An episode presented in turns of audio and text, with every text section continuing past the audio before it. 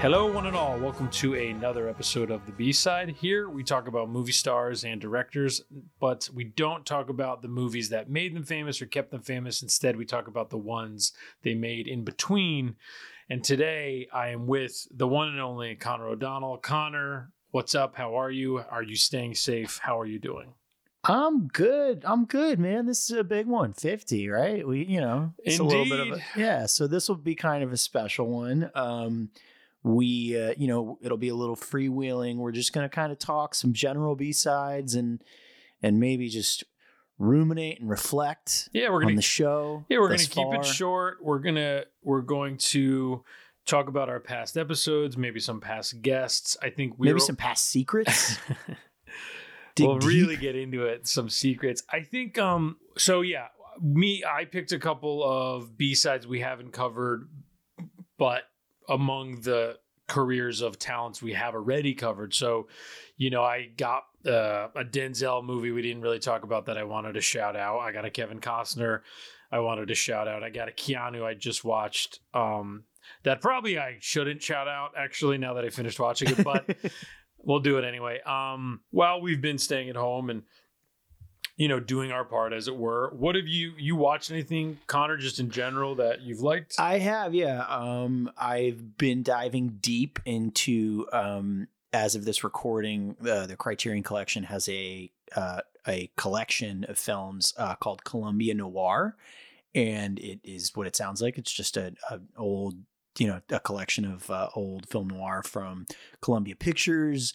There are a few ones in there that you've probably heard of um, if you're a fan of noir or classic film and there are just a couple other ones that I had never heard of um, that kind of popped up. So it's it's a really I would encourage anybody who uh, who's looking for things to watch. I mean, Criterion Channel in general is a big recommend just because not only does it have these sort of like little hidden gems that are awesome from all over the world and allows you to just kind of expand your horizons it also just has a great collection of of good curated you know what i would call like 101 content right? Where it's like if you're someone Right. who's just like trying to check off like the directors you sh- you should watch or uh, the films you should watch it's a great place to start. They curate things in a really nice way in that regard as well um but yeah i particularly i was watching uh first time watch for me i watched the big heat um Fritz Lang movie uh, with Glenn Ford and uh, Gloria Grahame and uh, Lee Marvin. Is, isn't it a younger Lee Marvin? Isn't it as well? Have you seen that movie, Dan? I don't actually think I have I have seen it. Um, It's tr- it. That's one that that that was that's more of a, Right. a blank spot for me. Like I, I think that's one that people have seen. It's one that pops up when you talk about. That's a bigger one. Yeah. I Yeah. mean, I, I, um, I think of White Heat, you know, when you talk about it, obviously, but that's that's Jimmy Cagney, It- and um, It's a it's funny. Glenn Ford uh is in Gilda with Yeah, Rita Hayworth, which, I also an- watched which is a- as part oh, of that. yeah, col- which is a it's great part of that collection. Uh, which yeah, is that's a, a, very good movie. a really good Um, movie. Um, he no, he's like a super. I've never, I haven't watched a ton of his movies. He's an, a super interesting leading man to me. Um, maybe we'll do an episode on him at some point. But um, but this movie in particular, uh, it's one of those film noir, not unlike you know, not unlike a lot of Sam Fuller movies or something like that, where I was struck by the violence um, and and what the movie kind of gets away with. Um, it's brutal and um, it's you know Gloria Grahame in particular goes through a lot and but she just uh, I think I tweeted this out when I was watching it. She just steamrolls her way through every scene she's in. She's so good. Um, it's a really really great take on sort of the mobster's girlfriend character because it just it it finds a way sort of halfway through the movie to really empower her in a fascinating way um which feels sort of ahead of its time um so yeah definitely a big recommend on that. I uh, recently, it's funny, just thinking of Glenn Ford, I recently watched uh, both Three Tens to Yuma's back Oh, to okay. back. Um, because I don't believe I'd seen the original 310 to Yuma, the Delmer Daves movie. I've never watched which- it like front to back, so I can't say Glenn- that I've seen like the whole thing. Glenn Ford plays the Ben Wade character, obviously, which Russell Crowe plays in the remake.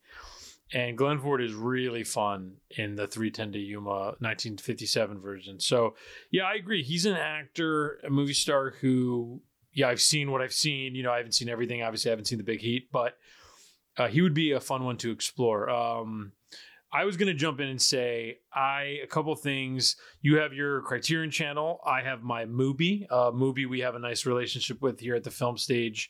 Uh, we shout them out on every film stage show episode. And so I've been lucky enough, I have a subscription to Mubi, and I watched uh, a movie called Amateur by Hal Hartley Oh, nice. um, as part of their. They had like three phases, three. It was something like three versions of Isabelle Huppert, you know, curation, and Amateur was on there. Um, so I watched that a few days ago. Young Martin Donovan's in it as well. Um, Hal Hartley's one of those directors, you know, kind of pretty famous indie director. I've seen a few of his movies, but honestly, not many. Right, like the Henry Fool, Fay Grim movies.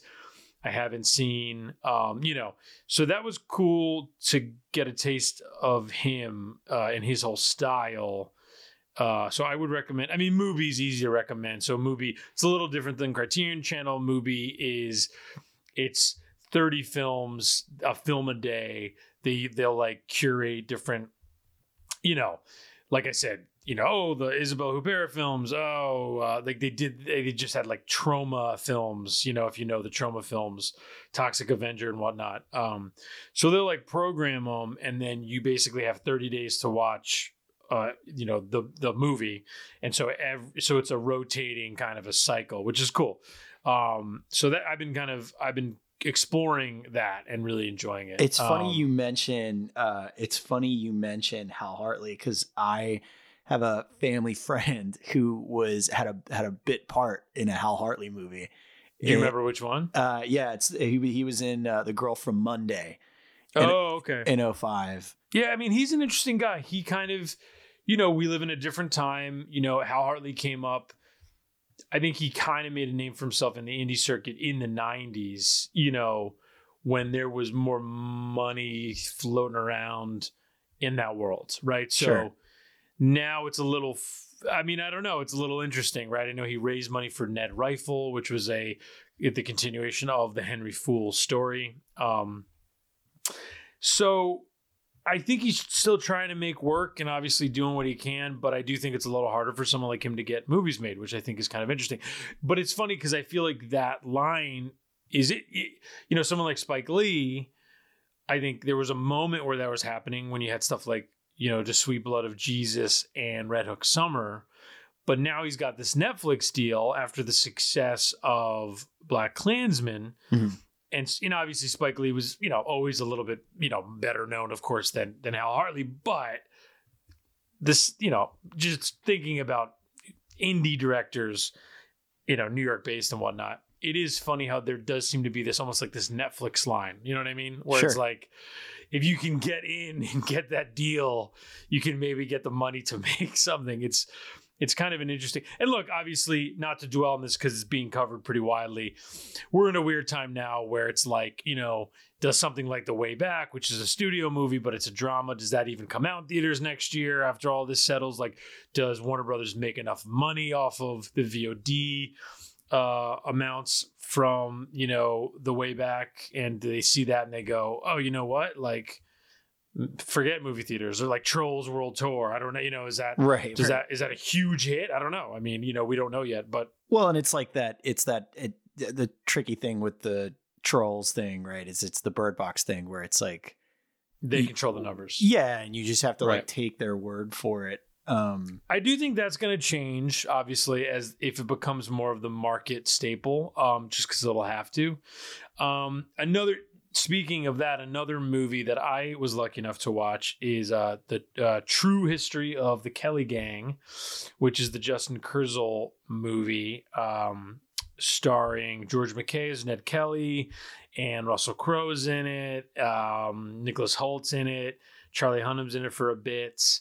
Um, I want to find actually now that I'm talking about it, I want to shout out. I think it's Essie Davis, I believe, is the mother, uh, Ned Kelly's mother character in the film. Kelly Just- Let me just make sure that's right, Kelly Kelly.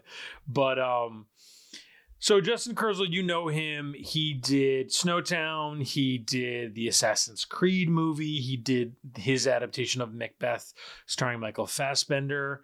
Um, he's an interesting filmmaker. Uh, very yeah, Essie Davis is her name. Uh, just want to shout that out. Ellen Kelly, Helen Kelly. Um, and so Ned Kelly, you probably know the name. He's an Australian outlaw, legendary kind of. Of their Robin Hood, kind of. Um, in the late 1800s, he made a name for himself. He was executed. Spoiler alert. Um, and but not after basically taking on the local cops in uh, Australia, and he made a name for himself as a rebel for the people, type of thing, right? There are some versions you might know. There was a version uh, that Tony Richardson directed in the early 70s with Mick Jagger playing Ned Kelly. Um, that did not get well received, and Mick Jagger and Tony Richardson both kind of softly disowned. I don't think it was an, an amazing experience. And I will say I watched it um, ahead of watching True History of the Kelly Gang, and I did not like uh, the Mick Jagger movie. I will say that Tony Richardson is a very uh, impressive director. You know some of his other movies, I'm sure. Um, I he he kind of he's a British filmmaker who kind of represented. He was really kind of uh, at the front and center of that angry young man period where you, Sure. you know you had you had people like Malcolm McDowell coming up um, uh, and stuff like uh, you know stuff like Lindsay Anderson. If right these movies were coming out at the same time. The Loneliness of the Long Distance Runner is a personal favorite of mine. I like that movie a lot. Tony Richardson, his last movie is called Blue Sky, actually, uh, with Tommy Lee Jones and Jessica Lange. It's a pretty interesting movie. Came out in the 90s. He made a cool movie with Harvey Keitel and Jack Nicholson called The Border. Um, and yeah, this Ned Kelly version is kind of, I think the movie Tony Richardson probably is best known for, at least used to be, is his Tom Jones movie with Albert Finney, actually Right. in the um in the 60s and then i think he even did an adaptation of the joseph andrews novel uh later on as a matter of fact. So he was kind of he did a lot of different stuff. I just the ned kelly the mick jagger ned kelly it's it's it's they're it's very mythological. It's very um it's very folksy. Waylon Jennings basically does the score and has these like songs that like tell the story. Kind of weirdly reminded me of the animated Robin Hood. I was just you know? that's all. it's I could- yeah. As soon it's as very weird. It's like Ned Kelly, Ned Kelly. They said Ned Kelly did this thing, and it was a da, da, da. and it's kind of it took me out of it. I'll be honest. Um, I know he's a great artist. I did not love the music. Um, the Mick Jagger performance is a miss. We'll leave it at that. It just feels very kind of distracted. Um, anyway, so that movie came and went, and then in the early 2000s, Gregor Jordan made his version of Ned Kelly with Heath Ledger's. that's Ned the one that I know. Yeah, Yeah. and that's the one probably our listeners would even I don't know vaguely know of. Um, Yeah. and it's kind of funny. That's a similarly like. It's a little bit less mythol- mythologizing. It tr- tries to be a little grittier and whatnot. I mean, it's certainly Um, still. I feel like romantic though. and from- look, from I mean, what I that's his whole legend is like that. Yeah. So that you're not going to not do that, I suppose. Sure. This whole thing, I mean, you can read about it. He basically, him and his gang got into a standoff with the coppers, right? In real life, they tried to hijack a train, crash a train to like basically kill box these cops, like, but there was somebody on the inside who ratted on it, and the cops were able to remove the thing that would have, you know, pulled the train off the tracks. And so what ended up happening is they got pinned down. The Kelly gang got pinned down themselves. And then it ends with, you know, Ned Kelly basically invented these like full body armor, you know, for the 1800 suits. And so every single adaptation that I've seen has a rendering of this like full body armor suit where he ends up you know in the final showdown taking Yeah. on these cops and he was he was taking taken alive which is the craziest thing after everything that happened and then ultimately, you know, met his fate. But um his famous like last words, this is part of the legend. He said, such is life, right? So you have the version of that and in all of in all of these. And true history of the Kelly gang is a fiction, right? And in the beginning, the movie tells you that. Um, it's based on a novel of the same name. And Kurzel does a lot of cool visual things and he gets some interesting performances. Um, the whole thing is about sexual identity and masculinity. So there's a lot of homoeroticism on purpose. There's a lot of like, you know, there's a thing about Ned Kelly's dad being this kind of secret outlaw who wore a dress and that was something to be ridiculed. But the movie has the movie's opinion is obviously kind of more fluid than that, which I did appreciate. There was this acknowledgement of, you know, yes, these were manly men, but there was more going on, and we should try to acknowledge that, um, which is brave, I think, to approach a masculine topic such as that with such a kind of let's kind of tear into the identities of these people. Um, Sure. So that's all interesting. You know, Nicholas Hoult is probably the standout. I'd say he plays the constable who is ultimately kind of the main villain. There's a version of that character. I think it's Constable Fitzpatrick. There's a there's a version of that villainous character in all of the versions. I think it's Uh, Je- Geoffrey Rush plays it in the in the Heath Ledger version, no, right? so it's interesting. No, Geoffrey Rush plays the like the head of the cops, right? In so in the other versions, the constable character is more of a cuckoldy guy. He basically wants to marry or get with Ned Kelly's sister, and he's rebuffed and then he kind of gets a little handsy and the Kelly brothers don't take kindly to it and the resulting offense almost is the spark for the whole, you know, the Kellys get screwed thing, right? But look, I mean, look, Australia was a prison state.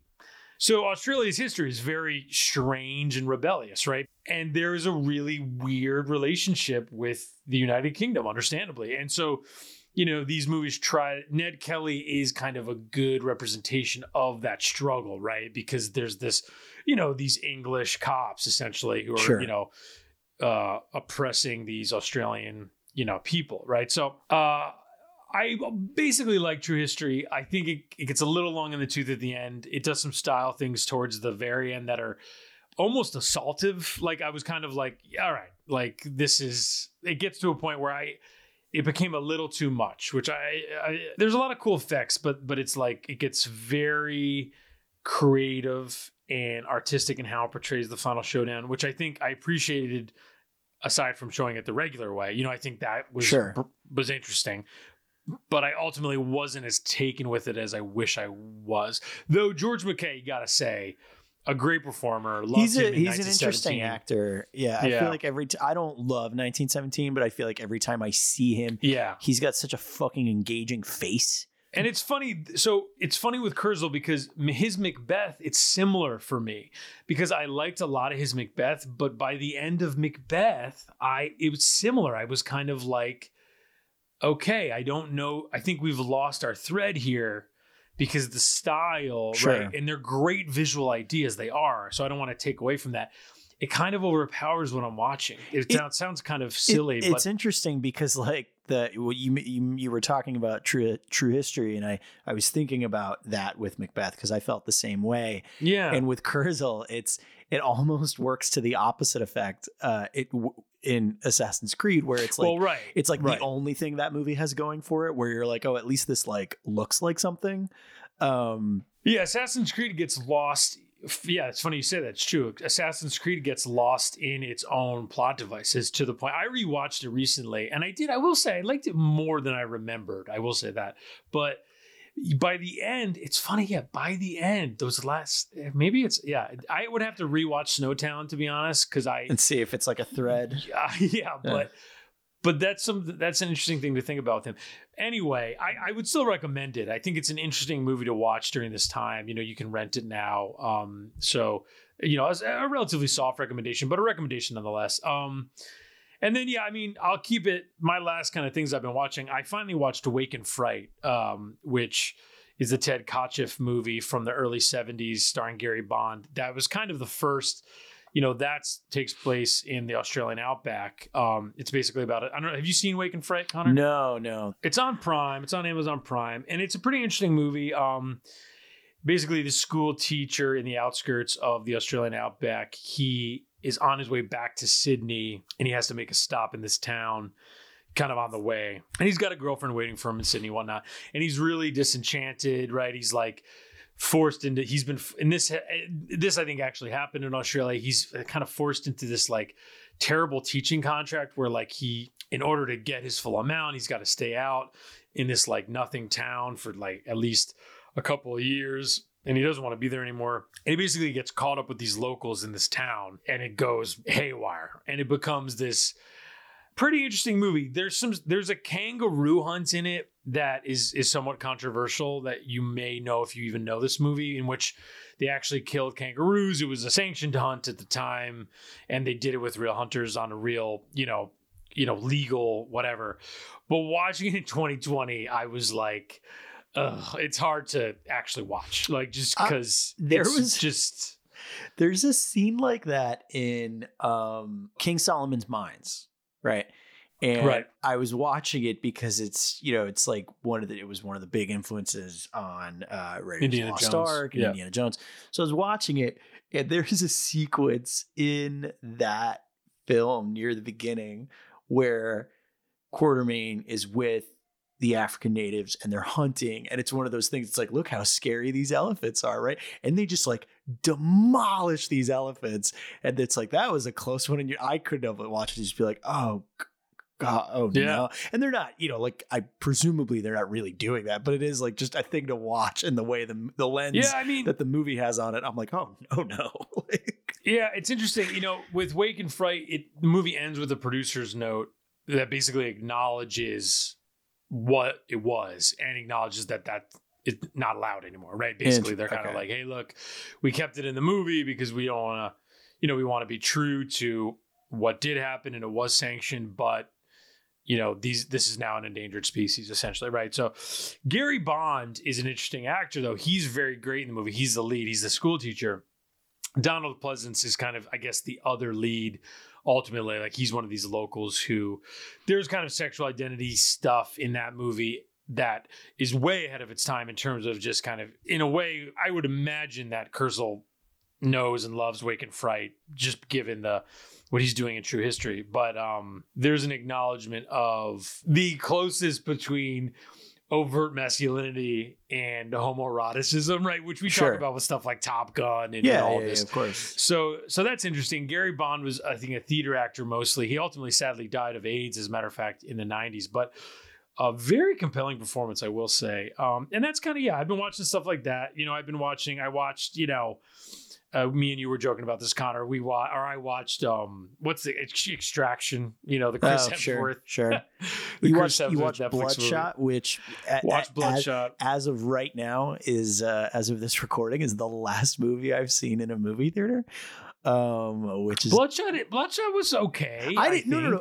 To be completely fit, like honest, I I did not hate it. Like I Yeah. like it. Granted, it's it is one of those things like you know when the movie theater was still open, I had the pass right, the monthly whatever unlimited thing, and so you know you go see a movie like Bloodshot because like whatever doesn't matter like okay, and I had this sort of inkling like right before everything kind of locked down that I was like, oh, this is probably going to happen. So like, let me just like go to a movie theater and uh and so uh my fiance also loves uh loves Vin Diesel, right? Like just g- gets a kick Oh, out of, does she? out of, out of- he just gets a kick out of his movies. Like we love Yeah, you know, yeah. we watched all the fast movies. Right, you like the fast movies, sure, know, and all that. So we uh we went to go see it. We both basically enjoyed it. Um I will say one thing about that movie I enjoyed is the, the particularly in the first half of the movie, I really liked Guy Pearce's performance. Um,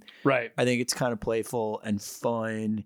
Um, the movie sort of decides to go another way, which is a bummer, but um, but yeah, I basically didn't have a problem with that movie until the last 20 minutes. Um, Yeah, I mean, when it kind of think- goes like full, like special effects extravaganza, that there's a shootout in the movie uh, in a tunnel that's lit by flares and involves and there's a- like fla- yeah, it involves truck. like a broken down flower truck, and it's like a visually interesting, uh, you know, relatively well put together. weirdly. You know what's funny about that? Weirdly reminiscent of a lot of Justin Kurzel's Macbeth movie Oh, that's yeah, because that's true. because red red Yeah. you know I think in the I think in the climactic battle of that film like the ble- the, the bleeding red yeah aesthetic thing is a whole thing. um, I think works to better effect in Bloodshot, which is crazy, but but it's a you know obviously a different thing ultimately. But yeah, I mean Bloodshot's one of these movies. You know, um, I believe it's directed by a VFX guy, right? And I think you have that. You know, it's funny you're having this more and more, which it, it kind of makes sense. Sam Hargraves, who I believe directed Extraction. Is a stunt guy, right? You have that. I mean, it makes sense. It's like you you these movies where the main thing is the action. Of course, and like for you instance, know- like Tim Miller, right? Like Deadpool, like It was his, V- his background is in VFX I too, think, right? as a matter of fact, I think the guy, I believe the guy who directed Bloodshot and Tim Miller basically came up together in the same VFX world. As a matter of fact, Interesting. um, so yeah, I mean, you- you're having it more and more, which, um, you know, I believe, I think, I think, uh, Blank Check, by the way, just to shout them out, I believe they mentioned that on one of their podcasts. So that might not be an original thought, but yeah, Dave Wilson, um, and Tim Miller, I think, have a relationship. But whatever, suffice it to say, like, of course, these guys are getting the shot. And it makes sense when you think about how these bigger movies are have become so reliant on VFX, on stunts. Um, yeah, Extraction. Um, I wish I liked more. The set pieces are impressive, um, but it's one of these things, and I think you run into this a little, you know, more and more these days, where there's just not much comedy there. There's not much joy. You know what I mean? Like, there's not much joy, Which is- which is- very dire. which to me is a, the biggest bummer to he- I have not watched it yet, but it's the biggest bummer to hear about that movie because Hemsworth is so charming. Like he's Yeah. so you know he's and he's got such good comedic chops that to you know to to you know basically turn him into an action star and not rely on that. Right. I, you know, it, it's different than say like, and and look, I'm not even trying to say that some people can make these movies and some people can't. Uh, but you know, Michael Mann takes him and puts him in Blackhat, a movie that I've grown to to be very fond of. Um, and he is good in it and has that brooding thing that Michael Mann wants out of him, right? That movie, I would argue, is relatively joyless, at least in the sense that you're talking about, Yeah. right? Like that movie is not funny, right? It's Right. not. There are no jokes, and it doesn't leverage that part of his uh, his persona per se. But I don't know. I just I I feel like he is he has given better performances than Blackhat because he has leveraged that part of his persona. So it's just one of those things that like w- why would you not? Right? Like why would you Right. not let this dude use all of the tools in his toolbox? Yeah, it, it just the whole thing feels very limiting, kind of to what it can offer. So I don't know. I mean, I think you might get enjoyment out of it. It is a movie, you know, tailor made for this time. It's on Netflix, right? It's got a big star in it, so I wouldn't, I wouldn't even shy away. I mean, I wouldn't give it a recommendation, obviously, but I, I would understand. I would say if you're excited about it, um, you know, his name is Tyler Rake, and he kills somebody with rake. So Is that a real thing? Yep. you know, Holy I think. Jordan Hoffman, our buddy Jordan Hoffman, called it out in his Guardian review. So when it happens, you know, they're very they're very aware of it and they're very proud of it. So, you know, that's something. Um one thing we wanted to do, we didn't want to, you know, go too long here. I think we wanted to kind of talk about Conor, what were some, you know, past episodes that you liked and maybe we you didn't get a chance to mention a B-side or two that you wanted to just shout out. Well, yeah. So a couple ones that I I picked out looking at sort of past B sides and other things I'd want to call out. Some some of them are things that have become B sides that did not exist when we recorded our episodes, um, and others are just things that I uh, had not necessarily seen. So one of the uh, one of the movies that was part of this uh, Columbia Noir collection on Criterion that I was mentioning is this film called The Harder They Fall, um, which we may have like mentioned in our Humphrey Bogart episode. Maybe uh, because we did his, his last movie. yeah, right? it's his last film, and it it we did cover the latter half of his career a little bit, um, with uh, Beat the Devil, but right. and this is similar in that I mean, he actually he does he looks better in this movie than he does in Beat the Devil from a health standpoint. Interesting. Um, I think that also just might be the quality of the production. Um, but the he definitely certainly you know certainly looks old and and and and sort of definitely on his way out. He was, I believe, he smoked a lot of cigarettes. yeah, he was, I believe, diagnosed with cancer like right Yeah. after he finished shooting this movie. Um, and it's a good, it's a, it was a good little find. Um, it's him, it's Bogey and Rod Steiger, and basically is about you know Bogey plays a uh, a sports journalist who Rod Steiger has been trying to kind of rope into his organization for quite some time. Rod Steiger is a boxing promoter, and obviously not everything he does is exactly on the level. So he's been trying to get Bogey in there to like drum up some good press for his fighters. And Rod Steiger at the start of the movie shows Bogey this um, this fighter named Toro that he he he basically brought up from Argentina, who is this like giant of a dude, but can't punch and can't take a hit. So he wants to essentially use Bogey's talents and Bogey's connections and Bogey's clout to essentially do PR for Toro uh, to help him sort of drum up the fights and work with other managers, other fighters' managers to essentially throw these fights to ensure that Toro wins, right? And as I was kind of uh, digging into a little bit, it's it's a fascinating movie for I think it's a good, you know, engaging movie. Uh, Bogey kind of is there, sort of. I don't want to say neutral, but he's there doing kind of what he does best. Same thing with Steiger. Like they both give performances that if you know them as actors, you would expect from them. Uh, it's kind of interesting. Bogey definitely didn't sort of have any real appreciation for Steiger's acting style. Um, he basically just was, you know, he called it the like scratch your ass and mumble school of acting kind of um in terms of the uh, the method but um but so that was kind that's kind of been was interesting to watch because they do come across v- clearly very differently in the movie but uh they're both i think excelling at the way they perform and it's fun to see them on screen together. Um it's also interesting it's sort of, I guess, loosely based, uh, reportedly on the career of uh, Primo Carnera, who essentially there were rumors when he was a fighter that a majority of his fights were fixed. And um, he actually kind of took issue with the movie when it came out because he felt it sort of capitalized on those rumors.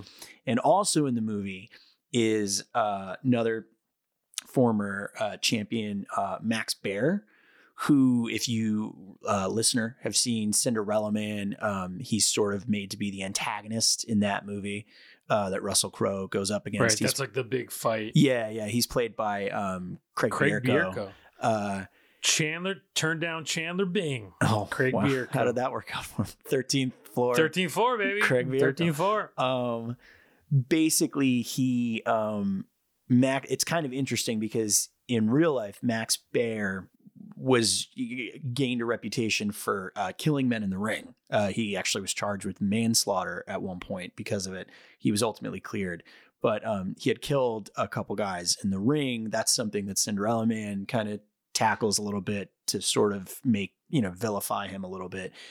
In real life, his family took issue with Cinderella Man because uh, reportedly Max Baer was obviously like devastated and super guilty over having killed men in the ring. But what I think is funny is in The Harder They Fall, um, basically Max Baer plays a version of himself, and that Mhm. version of himself is super boastful about having killed guys in the ring. So it's an interesting, like, fascinating, weird uh, thing to look at when you know those facts, just in terms of this dude, like Right. somehow I mean, trying I've- to to reconcile I've- the things that he's done as a fighter. But Yeah. I mean, I've never been overly boastful about the kills that I've had in the ring. So Well, I- these are the secrets that we were talking about before that are going yes. to come Well, out. look, we're we're laying it all out yeah, there. So of course, we'll say we'll it's say. the big Um, fifty. I'll recommend just because you brought up Rod Steiger. Uh, everybody listening should seek out and watch The Pawnbroker from the late uh, '60s. oh Uh, yeah, that's a great Sidney movie. Lumet movie. Uh, for my money, one of the Rod Rod Steiger is The Pawnbroker. For my money, one of the best performances ever put to film. So I would just say, do yourself the favor when you get a chance. Not not a fun movie, right? Not a, you know, it's a there's a lot going on. It's a character piece, character study. Um, pretty dour affair, but worth every minute. So that's just another, you know, Rod Steiger, kind of one of the great underappreciated actors of our time. So, you know, I think he is someone, yeah, any movie, The Harder They Fall, any movie that would show him off is kind of a great movie to recommend. I'll recommend Denzel Washington. We did uh, an episode on him uh many moons ago now it feels like and one movie we must have mentioned it but one movie we didn't focus on that i just wanted to mention because i do love it is out of time 2003 movie directed by carl franklin i believe we talked about his other movie with carl franklin or we all might have just mentioned it called devil in a blue dress which i think was also covered as a classic episode on the, on the film, stage show Yep. um, I I love Devil in a Blue, Blue Dress. Um, I guess you would say formally it's a better movie, but to be honest, I- I would put Out of Time right up there. Out of Time is a sweaty Florida set thriller. Is it Florida or New Orleans? Yes, no, it's Florida Keys. Oh, okay. Banyan Key, Florida, which I think might be yeah, it's a fictional town, but it's in the Keys. And it's just a sweaty thriller. It reminds you of a John D. MacDonald novel, right? It's like um I'll keep it quick. It's like Denzel's the the sheriff, right? He's the yeah, he's the chief of police in this fictional town. And um he's recently separated with Eva Mendes and he's carrying on an affair with an old flame played by Sanaa Lathan, who is married to an abusive husband played by Dean Cain, baby. is that Dean Cain? And um and essentially he semi unwittingly Denzel gets roped up in this insurance fraud conspiracy involving Sanaa Lathan, right? And all of a sudden, he's he is tr- he is the chief suspect, also the chief of police, trying to f- solve the riddle before his colleagues solve it. So, just that alone, right? That And it's That- it, it's that stress level, right? And it's and look, Carl Franklin is one of these guys. He directs a lot of TV now.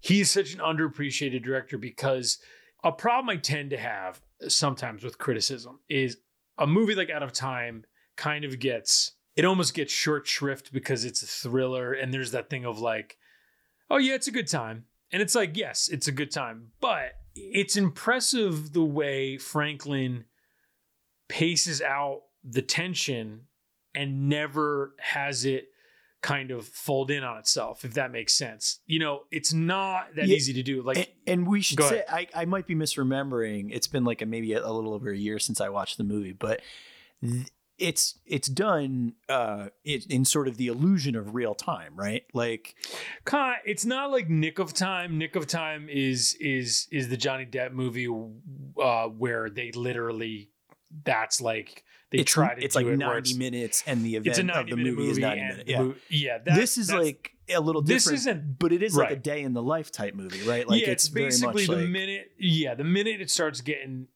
weird um yeah you don't cut away to like the next day right you Right. basically he's just kind of with it. Denzel's. He's trying right, which I love. I mean, look, I'm a big fan of process movies, right? Which is probably one of the reasons you know we talk about Michael Mann. I mean, you know, a mo- a movie. This is that sounds like an oversimplification or or maybe obvious or something, but movies in which people are doing their jobs. Uh, if you do it well, can be very fascinating. Oh, right? totally. So this, is- so this is a movie. This, this, this is a great example of that. Is my point. Um, and I'll leave it at that. Seek it out. Um, it's a great thriller. Um, 2003 kind of came in between bigger hits for Denzel, right? Sure. It's like kind of right after the So, Oscar sort of the Training Day. definition of a B side. It's Yep. it is the most B side uh, you can get. Um, the other one, I'm not going to spend a lot of time on this just because it's not really a B side, but this is like the other rec that I love that I wanted to say shout out. We did Hugh Jackman a million years ago. I don't even know if Conor was on that episode. I no, think that, was, like with before. Gavin. That was Gavin. Mevius, Yeah. who of the Mixed Reviews podcast. Um, and we didn't. We talked about the three movies he made right after X Men, right? His 01 movies. So we talked about Kate Leopold, Swordfish, and Someone Like You, with you know a great selection of B sides. Um, well, a complicated selection of B sides. He made a movie. Hugh made a movie in 2008 with Baz Luhrmann called Australia that I love with all my heart. It's like I have, Baz a, I have a Gone soft with the spot for Wind. that movie too. Yeah, it says Yeah. Gone with the Wind. It's like it's you know obviously Baz is Australian, Hugh Jackman's Australian, right? It's you know Nicole Kidman is the the Vivien Leigh, if you will. Um, it's a sweeping it's a sweeping romance uh, that takes place during a time of change in Australia, right? And um, I love movies like that. Uh, I love that setting. Um, it's lush. I love Baz Luhrmann. It's very much a Baz movie. Um, so I would just encourage people if that sounds like something you would like. Um, if you if you if you come in on if you if you can get behind sappiness, if you can get behind kind of an old Hollywood feel, uh, I would recommend giving it a look. And That's the um, movie yeah. with the and not to not to bias anybody's opinion, but that is the movie with the infamous digital shave, right? Yeah, so Yeah. Fox produced it and um they, you know, big expensive production and Hugh Jackman plays he, I think they call he's, he's the drover in the Yeah. movie. I believe is his his name. name's Drover. Basically an Australian farmer essentially, you know, uh, you know, or he's herding cattle, cattle herder, right? Yeah. And um he he grew out his beard, you know, because the character would have a beard and what have you. And Fox was looking at the cut and decided his beard was too bushy. And so they had, and this is reported. I mean, I don't know how alleged this is at this point. It was reported that Fox spent somewhere around $4 million hiring a post team to digitally shave his beard. So, He looked a little more excuse me, it handsome looked a little bit Yeah. uh, more because trim. they hired handsome Hugh, and they wanted you handsome hire Hugh. you hire Hugh for for, for his uh, for his handsomeness. So I- yeah, it's interesting. You can't really tell. I don't know. It's something I, I, I don't. It's been a. It, I own the movie. It's been a long time since I've watched it, so maybe actually, maybe I'll put that on uh, soon. I will say you mentioned Out of Time, and I do want to use that as a segue to two movies I wanted to bring up that are, um, you know, one was a Denzel movie, and but it, it they cover a couple people we've we've done. So I wanted to bring up uh, Roman J. Israel Esquire, um, which at this point is also a sort of a newer, newly minted uh, Denzel B side. Um, he did, I believe, get a nomination for it, right? He- uh, Denzel, I believe, got a nomination. I'll, I'll I- triple check, but he, I I would, believe he got a I nomination. I would say outside of that, I would say it qualifies as a B side just because it like nobody saw it. You know, it's got like a six point whatever. I general think, I rating. think, yeah, I think the only reason other than the nomination you would say it's not a B side is because the title has become almost in some corners of pop culture a piece of ridicule, right? Like Right, the right. idea that it's this I obtuse title, which yeah, I think is it, it's funny. got it's starring Denzel. He's basically this idealistic lawyer who essentially I won't and go he too was much. he was he was he was nominated. Yeah. yes. Okay. Um, he he's basically an idealistic lawyer. You know his name. Uh, and um, and he essentially gets in, deeply involved in, in sort of a crisis of conscience as he starts work getting integrated into this uh, larger firm operated by Colin Farrell.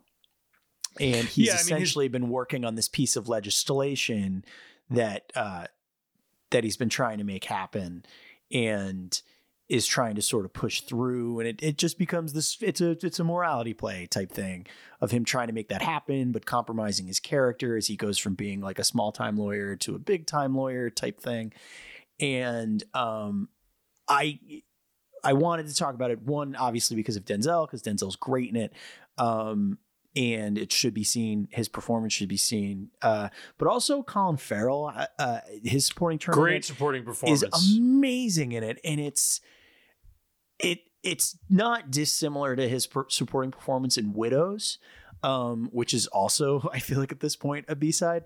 Um, that it's just it's it's enough of a smarmy performance that you feel like you're getting a, w- what maybe you'd come to expect from Col- Colin Farrell popping up in a supporting performance in a you know in a movie um, or in an adult drama, but it, it there's still a, like a measure of like humanity and heart to uh, to both of those performances actually in the way those characters are treated that he just threads that needle um, he threads that needle so perfectly and I just think right that movie uh, in particular is worth watching for both Well- those performances. Um, Yeah, I would agree. I mean, Dan Gilroy wrote and directed it. Um, you know him. Uh, he's Tony Gilroy's brother, and he wrote and directed. Dan Gilroy wrote and directed Velvet Buzzsaw, right? Yeah, That's, that indeed. wasn't Tony. That was Dan. Yeah, yep, yeah. that was Dan. Yeah, so Dan Gilroy was a screenwriter. Is a screenwriter. he also did but- Nightcrawler. You would know, Right, Yeah. Nightcrawler was his uh, his feature debut as a director. So, Yep. you know, he deals in extremes in a lot of his films, and I think Roman J. Israel it clearly must have been a passion project because it's look movies like Roman J. Israel I think tend to not find audiences all the time because you're threading a needle in a you're morally you're in a gray area, right? You're Right. because because basically, look, I identify as a liberal, right? Um, and I know Conor, you do too. And I think, Well, you know, I haven't revealed my big secret yet. Oh, I'm kidding. no, I'm not even gonna. No, I'm not even gonna. I'm, I'm just not kidding. I'm just kidding. I'm just kidding. No, no, but but point is this, right? I identify left, of course, fine. Um, but I think a movie like Roman J. Israel, I think what I I love about it, because I actually I do love that movie, is I think without being overly preachy and being very intelligent, what it explores is that idea of if Roman J. Israel, the character, is a Bernie Bernie guy, and you know his whole life he's been a Bernie guy, right?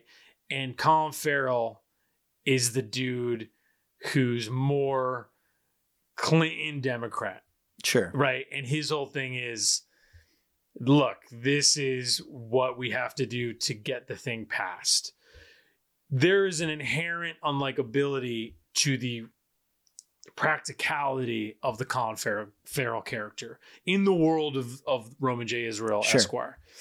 But Colin Farrell's character is not necessarily a bad guy, right? Right, There is not- an he's- honesty. He's not really like the villain of the movie, right. where you think I- he would be.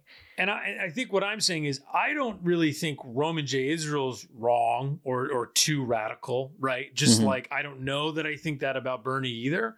You know, I have my own opinions. I won't go into them too much, but the point is simply what I like about the movie is it's trying to explore the difficulty of this system, right? Where it's like Yeah. if you're a lawyer who you know, because there's a moment where he like he fucks up a deal, right? That would have helped a client, but he does it because the client was getting railroaded. But he handles it poorly, right? Like, and it's one of those things where it's like, dude, I know it's not the perfect situation, but it results in this client uh, getting into a way worse Situation. situation yeah. and it just speaks to the complexities of these things like if you want to get things done compromise has to be considered right that's kind Sure. of what the movie is suggesting and ultimately you know it goes another direction in terms of the morality play you're talking about but i do think i really like movies that try to do that and i Yeah. think they sometimes fail to find audiences because and i get it you don't necessarily want to go you know to a movie to have to wrestle Yeah, of course. that, Yeah, of course. right? You know, of course. which, which I get, I get. So it's hard. You know, movies like that are harder to make nowadays. You know what I mean? Like even you know, not to, but like a movie like HUD, for example, right? I'm glad you brought that up because I'm gonna use it to segue into my next recommendation. Right. But yeah. But that you would agree that's a movie. It was a hit when it came out. It's a complicated. It's about a complicated lead character. It deals with complicated social issues. Sure. And it's like when you if you watch HUD now, you're like, wow, this is great. Like Yeah. who would make this?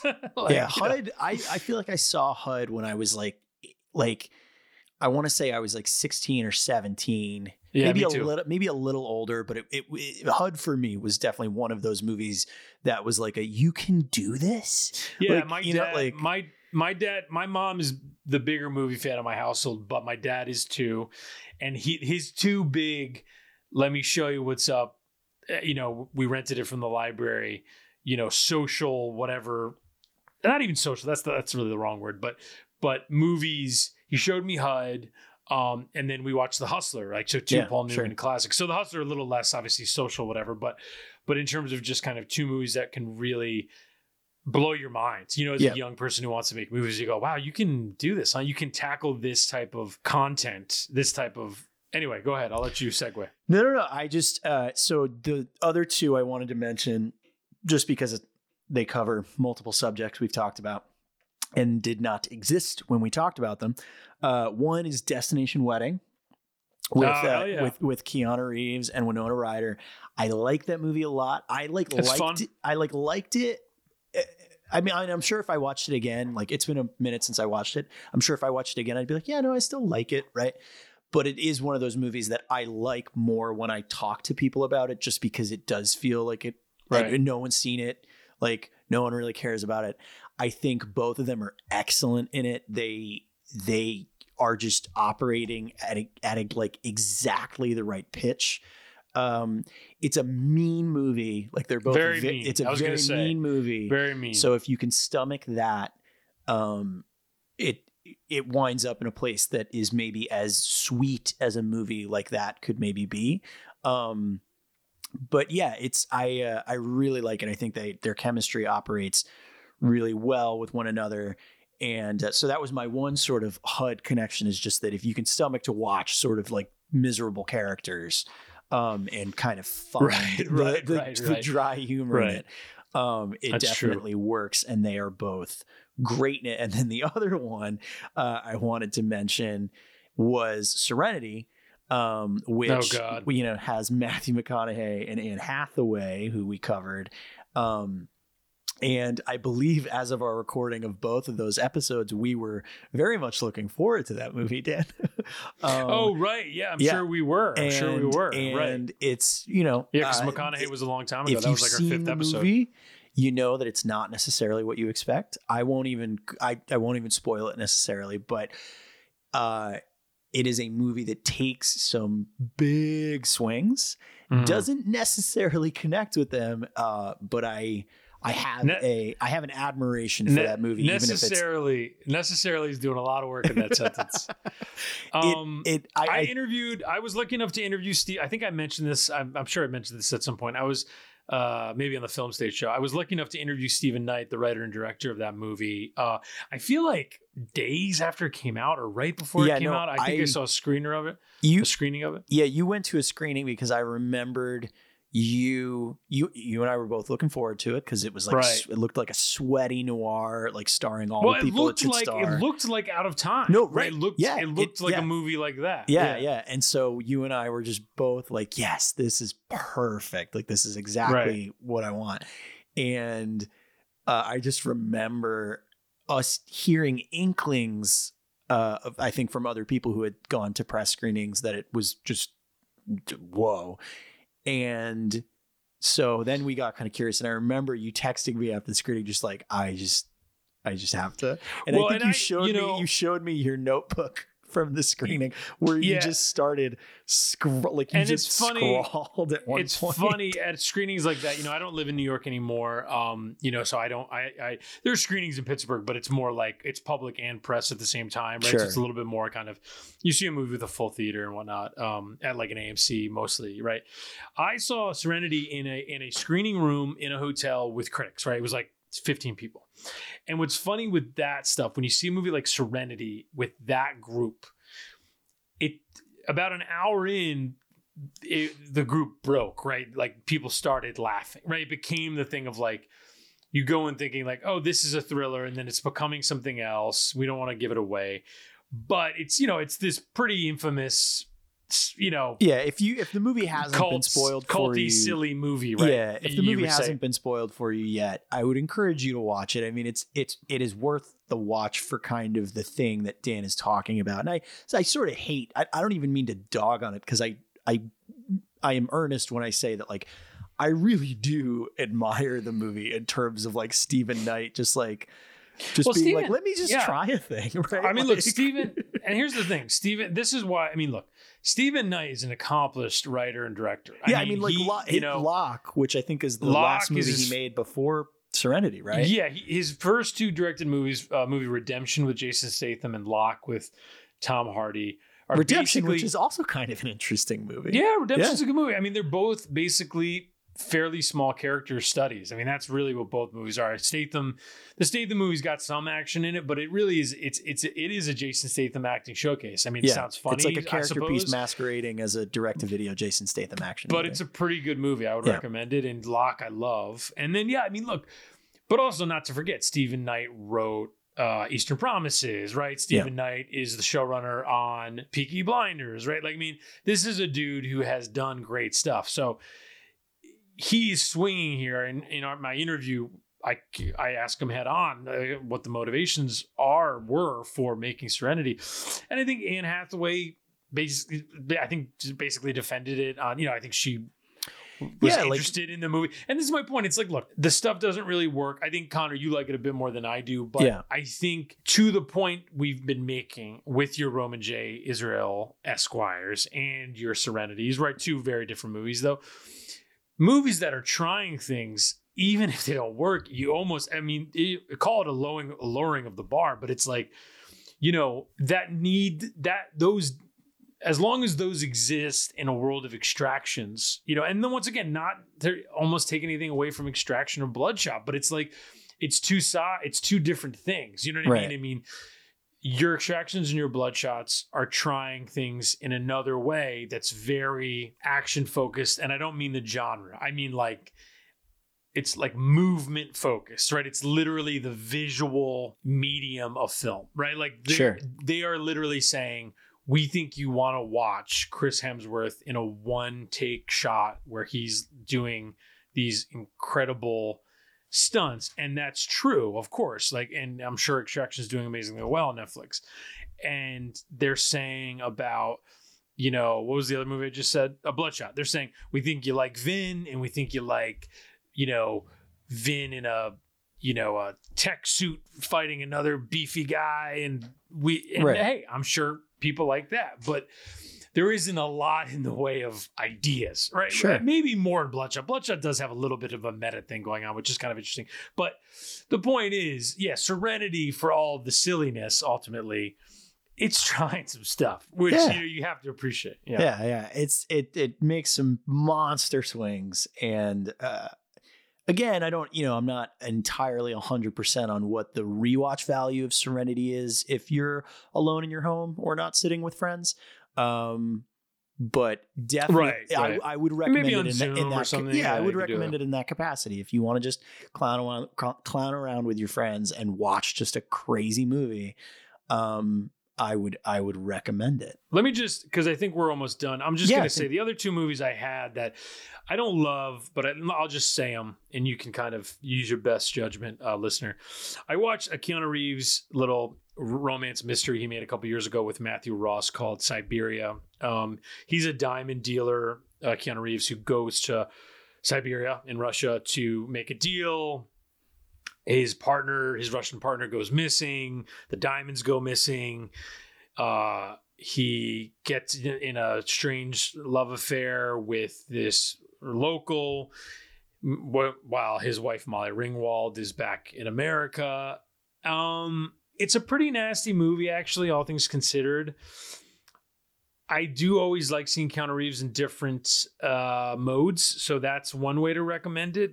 But it does leave a bit to be desired. Matthew Roth is he- Matthew Ross is a filmmaker. He made a movie called Frank and Lola a couple years ago that was at Sundance. So I mean, it's a small movie, um, and it's a, it's a relatively interesting mystery, I suppose. But ultimately, it doesn't go far enough that I yeah that I'm obviously I'm not enthusiastically kind of recommending it. The other movie was, and this is more of just I was looking through our old episodes and I was like, God, uh, how do we not talk about this? A Kevin Costner episode with our buddy Nicholas Gray, Swing Vote Yeah. is this insane Yeah. like Frank Capra swing by Joshua Michael Stern. Um, I won't even really say anything else. It's kind of like you wouldn't expect anybody but Kevin Costner to be in that movie. Oh no, a, th- a Um, thousand percent. It's like you. It it it's a Like, because well, what, we- we what year literally- did what year did it come out? it's like 08. Right. So it's like an, it's literally an 08 version of Mr. Smith Goes to Washington. Like it's like Y- yes, yes, and Yeah. it's and it's and you know we talk about um you know Kevin Costner. I think the I think we mentioned this on the episode when he was coming up. He was compared to Gary Cooper, right? Like their Yeah. whole personas were very similar, and they are. And um this is the most like. I mean, this is like a Mr. Deeds goes to town thing, Yeah. right? I mean, that's kind of what they're doing here. And I don't know that it really works. I mean, this is another movie that I think gets a lot of like, does this movie even exist? Ha ha ha, Sure. ridicule. But I, once again, the earnestness with the comedy and the kind of pr- like, not pro America in this weirdly negative way that it is now because of things, but like this like pro the positivity of America, Sure. right? Like is within it, and I think just on on that alone, it's interesting to watch. It feels so, like would you agree, Conor? It feels like so old, No, but it- also like yeah, uh, I, I mean, uh, to be fair, it, it it felt like a like- movie that was old when it came out. Right. Well, that's Like what I mean. Yeah. But like, but also couldn't it have couldn't have come out in the 40s, right? But Right. like, also feels like it couldn't have come out in 2008. No, it's very weird. and it does, and I don't mean this real. I guess I kind of mean it as a dig. I, I refer to some movies like this on the podcast occasionally, but it feels like a Tropic Thunder movie. Like it feels like a movie that Yes, you'd see yes, a yes. trailer for, where you'd be like Kevin Costner in Swing Vote, right? And it's like exactly. it's- and the poster. I mean, look up the poster, Yeah. listener. It, the poster is that. It's like and it's- he's got a hat. He's got a backwards hat, and he's like smiling. It's like swing vote. You're like, what? It feels like a this? Yeah, fake. It feels like a fake movie. it Um, does. I kind of like it too. It's not. I mean, it's not really that great, but it is. I don't know. I. It's nice. like, what do you like, think, like Conor, in terms of um, B sidey Costner? Do you take that? Do you take Draft Day? Do you take Three Days to Kill? Do you take I- McFarland USA? I. th- I actually like McFarland USA. McFarland is actually a good is movie, so let's take that out. Good, That's a legitimately is good because I movie, one of the things McFarland does that you don't expect it to do is it actually does like air clear the air on like the white savior aspect of that movie, um, Right. in a way that is you know at least for a movie like that relatively nuanced and and self-reflexive and commendable in that regard.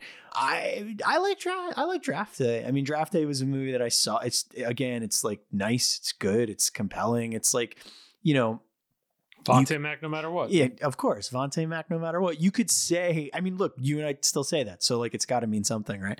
Well, and also Um, it has it has that plugged in thing of every NFL draft. Yeah. you know, Yeah, yeah, forever it'll just be referenced. You yeah, know, yeah, like of course. people were talking about it this year. You know, yeah, because of course. And it's know. yeah, I mean, I don't know. I like that movie well enough. The you know, the trade scene at the end is is good and compelling and I think Costner obviously plays it well. He's cast opposite Jennifer Garner in like not a great way, but like mm, whatever. What are your what are your final recs? I would say uh, there's just one movie. Um, this is not. This is more of a just something I've been watching. I was watching this movie uh, called The Sniper, which is an Edward Dmytryk movie from the 50s, um, and it's also on a Criterion Channel. Kind of a fascinating watch because it it's sort of this like really sort of intense like incel narrative um, about this guy who is just he just has the compulsion to kill and it's it's constantly driven on by him essentially you know being an incel and it's a tight little movie. It basically follows uh his perspective uh his angle on it for for most of it. And it's just this raw weird film noir that again like a lot of those things like i mentioned with uh with the big heat in a way that I feel like film noir really captured, you know, during particularly like the 40s into the 50s, just found a way to like get away with things and just tackle things that you're like, oh, they made a movie about. And I, and again, maybe that speaks more to like the cyclical nature of the shitty things we deal with in society or whatever. But you know, you uh, you look at certain things that are on the rise, unfortunately, uh, in culture uh, in the past couple of years, and you watch a movie like that, and you're like, oh, they made a movie about that over fifty over fifty years ago. Yeah, and Edward Dmytryk, just to jump off that, he he did that more than once. There's a movie he made called Crossfire in the late 40s. Uh, it's a noir with uh, starring Robert Young, Robert Mitchum, and Robert Ryan. The the the, The, the Robs. and um, Gloria Grahame's also in it. That's a, another great kind of subversive noir movie, which is common. I mean, Yeah. the reason noir, like you're saying, the reason noir pervades to this day is because they they were able to take that quote unquote B movie genre and insert political kind of you know subtext into it without you know the code people getting overly you know uh defensive about what was in there. And that was how they got their message out right? You had and then of course you have stuff like douglas sirk later on Right, in the right. 50s and 60s in, a- in a totally different way. But yeah i mean that's where you would get some of your quote unquote hot takes back then. I mean you know, for lack of a better term. So yeah, Crossfire is another one I would recommend. Uh, Dmytryk's an interesting director. You know, Undercovered, another Undercovered. We were talking about Raoul Walsh, I think, on one of the last episodes. He's another one of those guys. Like, there's a whole industry of that part of, you know, you know, everybody remembers John Ford, everybody remembers John Huston, you know, and whatnot.